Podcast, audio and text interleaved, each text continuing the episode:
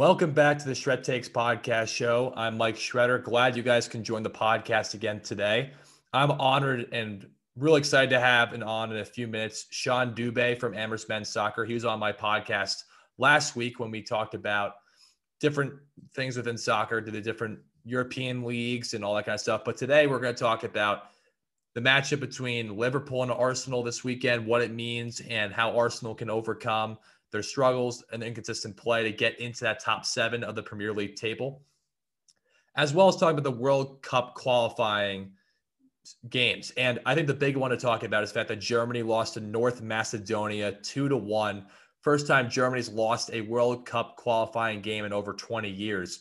It, it was a major upset. So we're going to break all that stuff down, talk about what this stuff all means, and talk also about some other stuff like Sergio Ramos from Spain, his injury. What what impact is that going to leave for Spain going forward as they try to progress into the 2022 World Cup?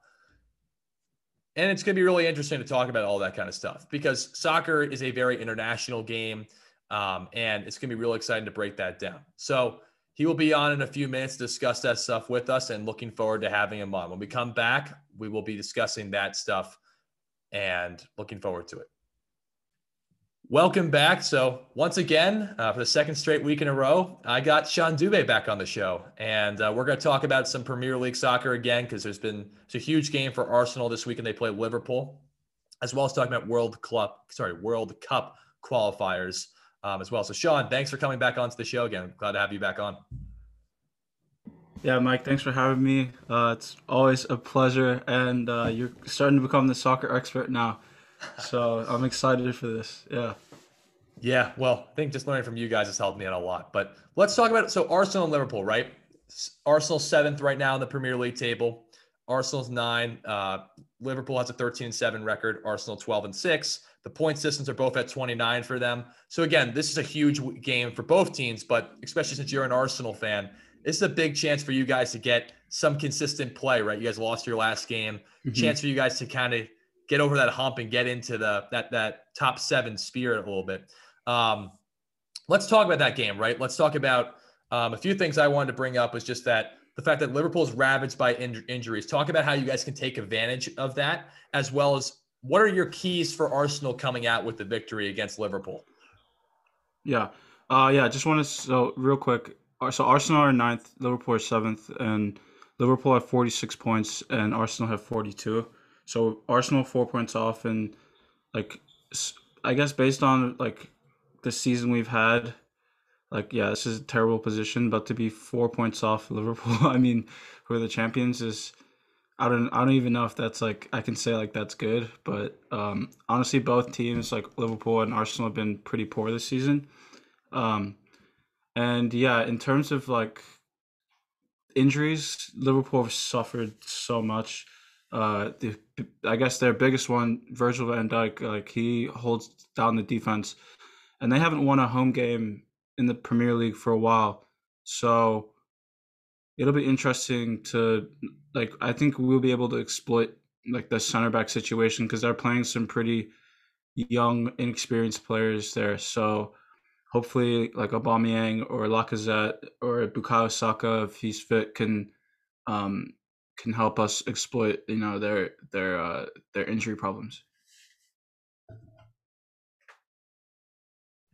Talk about the style that Arsenal needs to uh, deploy in order to be successful. Because like, look, I've talked to Sh- uh, Sham, I've talked to Bernie and you about just the different styles certain teams play in the Premier League. Right? There's been teams that have played much more of a defensive style, right? More more conservative in kind of their approach.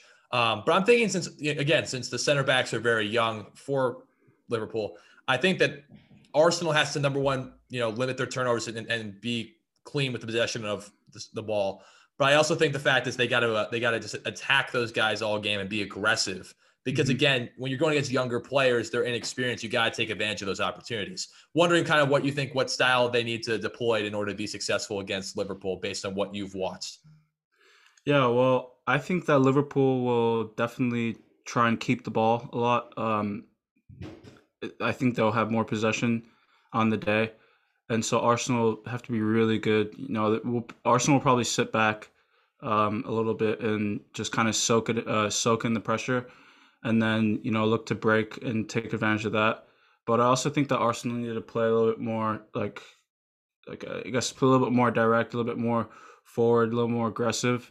Otherwise, like we won't really like get close to goal. Um, so yeah, if Ar- I, I know that's one thing Arsenal's been focusing on like this like second half of the season is being a better attacking team and with the new signing or I guess our new loan uh, Martin Odegaard should be really good because he's very creative player, very good on the ball, and he's been very good for us going forward. So hopefully he can link up with like the likes of Aubameyang or Lacazette, whoever plays, and hopefully we can, you know, create a lot of chances. And that's really our way to uh, to win to win this game is to be able to you know sit back sometimes, soak in the pressure, you know, not concede any goals, and then you know counter and sometimes be a little bit more aggressive and and and really try to get some goals. So I was thinking too, also, what about Liverpool concerns you going into the game? I feel like for every game, there's certain things about teams that have to be somewhat concerning. I understand Liverpool has had a bunch of injuries, but they still stay top seven, which means they still have a, good amount of talent to still be competitive, right? So, talk a little bit about, about what concerns you going into the game and um, just talk about that, I guess, a little bit. Yeah, definitely Liverpool's forwards. Uh, Sadio Mane is still one of the best players in the Premier League, and he can turn it on whenever he wants. You know, he's so fast, so powerful. Um, Arsenal should definitely be worried about Mane. Uh, Mo Salah, who I believe is the leading goal scorer in the Premier League. So just basically stopping him from getting chances on goal uh, will help us. Um, and Roberto Firmino, even though he hasn't been in great goal scoring form this season.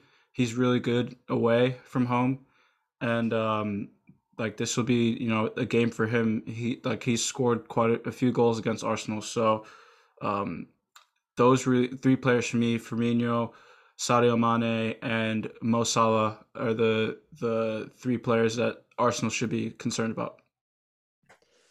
Gotcha. And uh, let's shift over to the World Cup qualifiers, right? So I, I think that the big headline for me from the World Cup qualifiers is obviously the North Macedonia upset over Germany, right? They beat them two to one.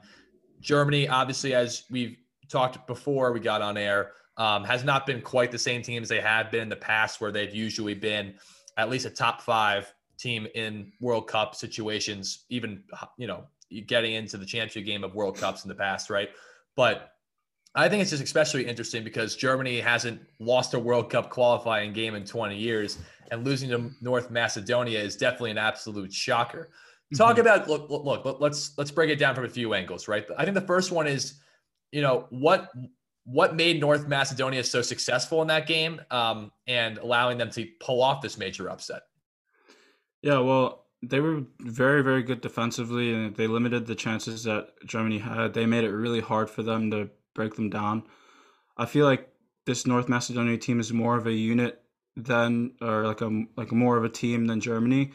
Um, like I imagine a lot of these Macedonia players have, you know, they they aren't playing in Europe. They aren't playing on the big teams. You know, a lot of these guys I feel will have played together for a while and or or they all play in Macedonia or you know they all play in the same league with this German team, they're kind of all spread out, you know, throughout Germany, throughout Europe, and um, you know, it, it it's really hard to build build that team. You know, you only have a week a week or two to to get ready for these games. So uh, I think North Macedonia would definitely well prepared. Um, they're a unit. They're very good defensively, and they took their chances when they when they had them. And uh, Germany, I mean, they've just been really poor. Honestly, since the um, since their game in the UEFA Nations League against Spain, they lost 6-0. and it looks like they haven't really like responded since then. And um, yeah, it's just a shame because they have such quality players. They have like Timo Werner up top, one of the fastest strikers in in Europe right now, and you know he's missing open open goals and or you know really easy chances and that's you don't like if our if I'm the Germany head coach, you know, I, I need Timo Werner scoring. Like he's supposed to be one of the best strikers out there. And you got like Leroy Sané, the Bayern stud. You know, like what what like what happened? Like where was he? You know, Serge Gnabry also Bayern, and this this Germany team is just like really really good, but as a group, you know, it, it's not clicking, and North Macedonia just took advantage of that, and they got the win. And congrats to them. So before I get into my second question or point, you brought up something that I think is interesting to talk about. The fact of you were saying the North Macedonia guys are more collectively in sync, right? Because they're not playing on all these different teams around Europe.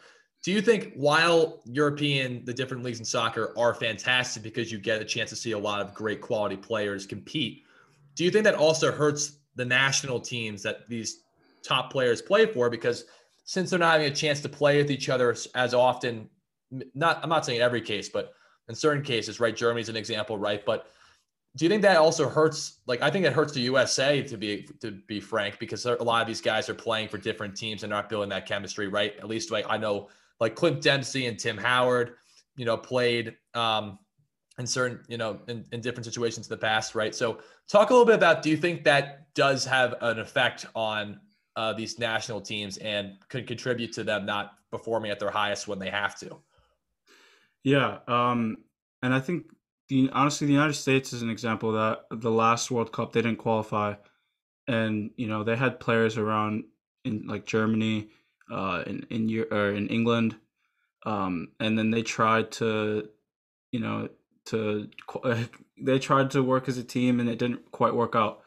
Um, but then you have teams like Spain, where you, or I guess Spain's not really a great example. They have because uh, Spain's also another team that has players playing all around Europe. But I feel like with Spain, you know, there's just there's like a DNA. Like once you, you know, you you you're coming into a system where you're going to be passing a lot, and a lot of a lot of teams in Europe are you know about that. So I I guess the Spain's like a Spain's national team's philosophy on like style of play, I guess will suit you know players coming in from various clubs in Europe.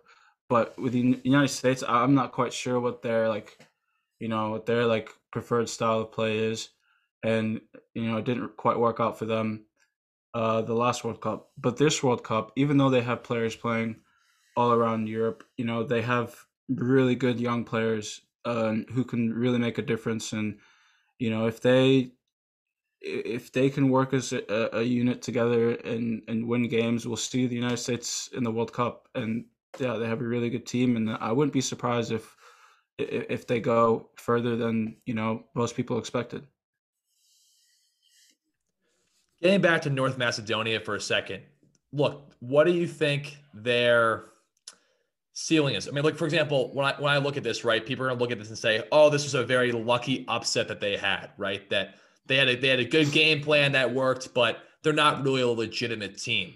Mm-hmm. But I think that their game plan can work. I mean, mm-hmm. again, I like to use it, you know, you know, to comparison to different sports, right?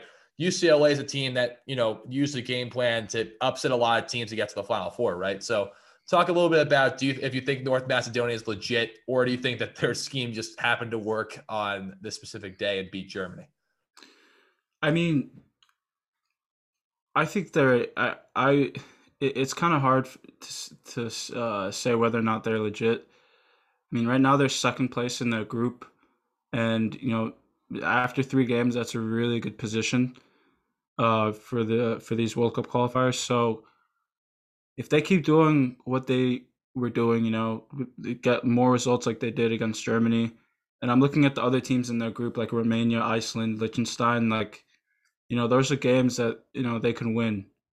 So, um, I think if I were if I were North Macedonia or the head coach in North Macedonia, I'd, I'd be telling my team like, "Yo, like we can be serious. You know, we we played well against Germany. We got the dub. You know, we can we got to just do the same thing against all these other uh, countries Romania, Iceland, Liechtenstein, Armenia, and North Macedonia could be in, in the World Cup. Yeah. Let's uh let's shift over to Spain, right? Sergio Ramos, their captain, uh, went down with an injury recently.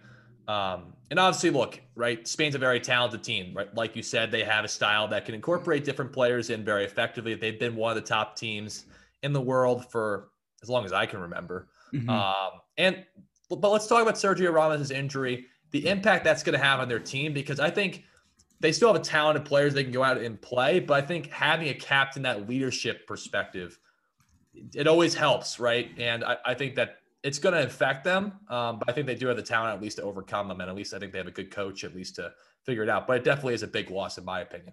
Mm-hmm. Yeah. Um, losing Sergio Ramos is always a big loss. And I kind of feel for Real Madrid because they play Liverpool next week.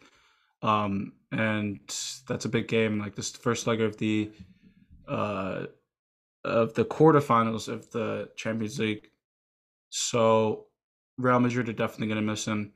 Um, I, don't think there'll be an international break for a while. So um, Ramos has quite a bit of time to recover. Um, but honestly, like like losing Ramos is, is like it's like uh, Liverpool losing Virgil van Dijk. You know, he's he's their guy. He's their captain. He's their leader. He's been there like all his all his life. Um, so yeah, we'll see how Real Madrid do um, against Liverpool this Wednesday. Uh, but yeah, losing Sergio Ramos is definitely, uh, definitely, uh, definitely not great for Real Madrid.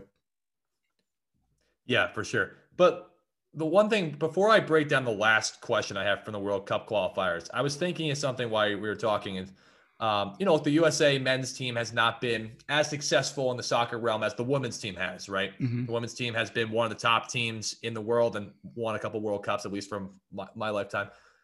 At least from a soccer perspective, can you explain, you know, what the women's team does that the men's team maybe can learn from um, in order for them to be successful? Because the women's team seems to have figured out how to be successful in the soccer realm. Mm-hmm. And it's really awesome to see because, you know, as, as a USA fan, you can – you know, watch them compete for World Cup championships, but the men's team seems to always fall short. So talk mm-hmm. a little mm-hmm. bit about at least maybe from a style perspective and maybe just from, you know, talent wise, why they've been so successful um, in the World Cup realm. Yeah. Well, I, I think one of the reasons why this U.S. Uh, women's national team has been so good is because they've kept their group, their core group, for quite a while. Um, and you know they sorry uh yeah they, they've kept their core group for quite a while and that's really big when you know going into these world cups and these big international competitions um, also just the quality of the players is just way better than most other countries i think yeah the us national team definitely has one of the best rosters um, out of all the other countries and compared to the men's national team you know the U.S. men's national team, they have like players in Europe, but you know they're not like top players. But if you look at the women's national team, like you got Alex Morgan, you know you got Rapinoe, like those are those are top players. Every, all the all the ladies on the women's national team are top players, but I wouldn't be able to say the same about the U.S. men's national team. Yeah, I think it's always interesting to just to differentiate that because yeah, the the women's team has just been so successful for so long, and I I think it's it's primarily due to the fact that these players are so good. It, may go down to the prop the development that they're playing in, the certain you know exposure they're getting, but I mean I know I know both squads are being able to play for different kind of development teams as they go on, but you know it just worked out the way that the women's team is just very, very talented. And, um, you know, it's to be exciting, obviously, in 2022 to see them try to compete again uh, for a World Cup championship. But let's go back to Europe and the World Cup qualifiers.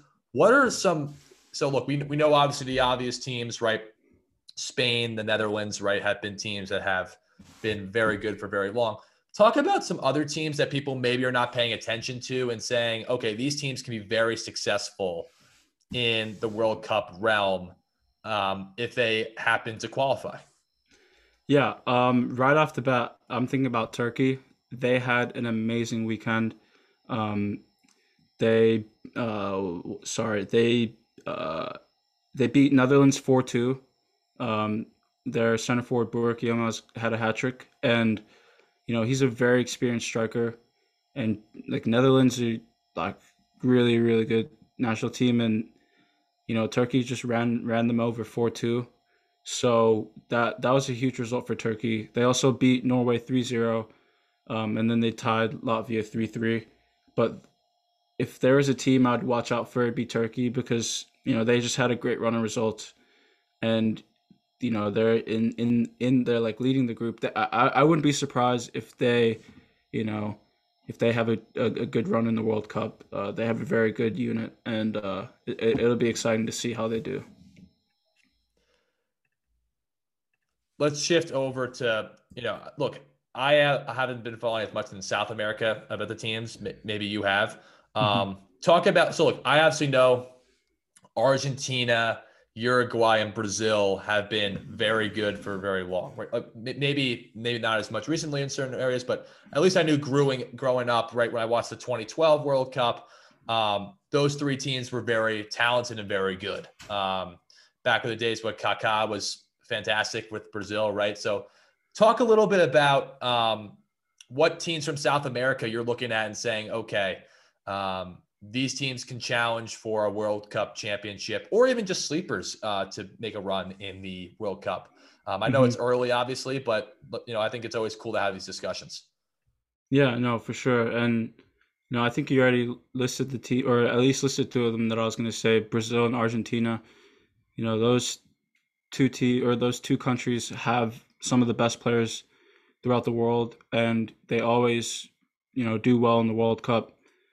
Um, so yeah, Brazil is definitely going to be strong. You know, they'll have Neymar, they'll have Coutinho, they'll have Firmino, they'll have so many other players. Um, and if they can play well together and get results, you know, you know, I wouldn't be surprised to see them in the, the quarterfinals, semifinals. Same with Argentina. They have some of the best attacking talent in the world. You know, they got Messi, they got Aguero. You know, honestly, just go down the list of you know the great attacking players they have, and you know that's uh, uh I think that is one of the biggest re- or biggest reasons why Argentina, you know, could you know end up in the final. Um, but then again, you know, you got to compare them to teams like France, you know, England. They have a lot of depth. Um, you know, France coming off the last World Cup, with a very very strong team still. They're not really losing any players, so it'll be tough for those for these uh, South American teams. Um, but yeah, I would I would uh, you know I would say that Brazil and Argentina are, are the two teams that you know can go far from the South America group. Glad we're in agreement there. Um, yeah. let's uh so shifting over just to Amherst soccer, right? Talk a little bit about how the how the practices have been um, a little bit of just kind of the experience, how it feels to be back on the soccer field, you know, playing with your friends and all that kind of stuff, obviously in a controlled, safe environment. But mm-hmm. talk a little bit about that kind of experience because it's been a tough year for everyone in so many different ways. So it's it's good obviously to hear that you're back um, competing, not competing in a certain games, but practicing with the guys and having some interaction with uh, Coach uh, Coach Serpone. So mm-hmm. talk a little bit about that um, whole experience for you so far. Yeah, no, we this we had our first week of practice this week, and it was great to get back on the field. You know, be on the ball, you know, be able to pass and like do things without, you know, having to worry about a lot of rules. Like, um, it was we you know we still have to wear masks when we play. We still have to be social distance, uh, no contact, but uh, honestly, just to be out there, you know, with the small numbers that we had, to see Coach Serpone and Coach Travis again is awesome. And you know, the reason why, one of the biggest reasons why I came to Amherst was because of soccer, and I'm just very happy that you know I'm training again, and we're just trying to prepare for the next season, and hopefully we can go really far, and um, and yeah, have have a good season. Well, I know for a fact I'm very excited to be able to watch you guys hopefully again in the fall. Um, hopefully be able to broadcast those games um, and everything like that. But Sean, look, I, I am obviously always uh, happy to have you on the podcast. I think it's always great to you know chop up some uh, Premier League soccer, some just like regular international soccer. Um, I think it was cool to talk about the uh, the differences between the men's and women's team from the USA because there's many big, vastly differences between the teams in talent and in success. Um, but glad to hear everything's good on your ends, and thank you again for coming on the podcast. Really appreciate it. And uh, you know, when uh, when it gets a little bit crazier in the Champions League and stuff, uh, definitely uh, uh, come back on the podcast, and uh, we'll talk it again. Yeah, for sure, Mike. Thanks for having me again. I mean, I love coming on, love talking soccer with you, and yeah, Champions League will be next week, and you know, be very exciting to see the games, and uh, yeah, let's let's discuss it later. Absolutely. Well, everyone, yeah. that is uh, Sean Dubé from Amherst Men's Soccer. Thank you again for coming on the podcast, my friend. Have a good one. Thank you, Mike. Thanks, everyone.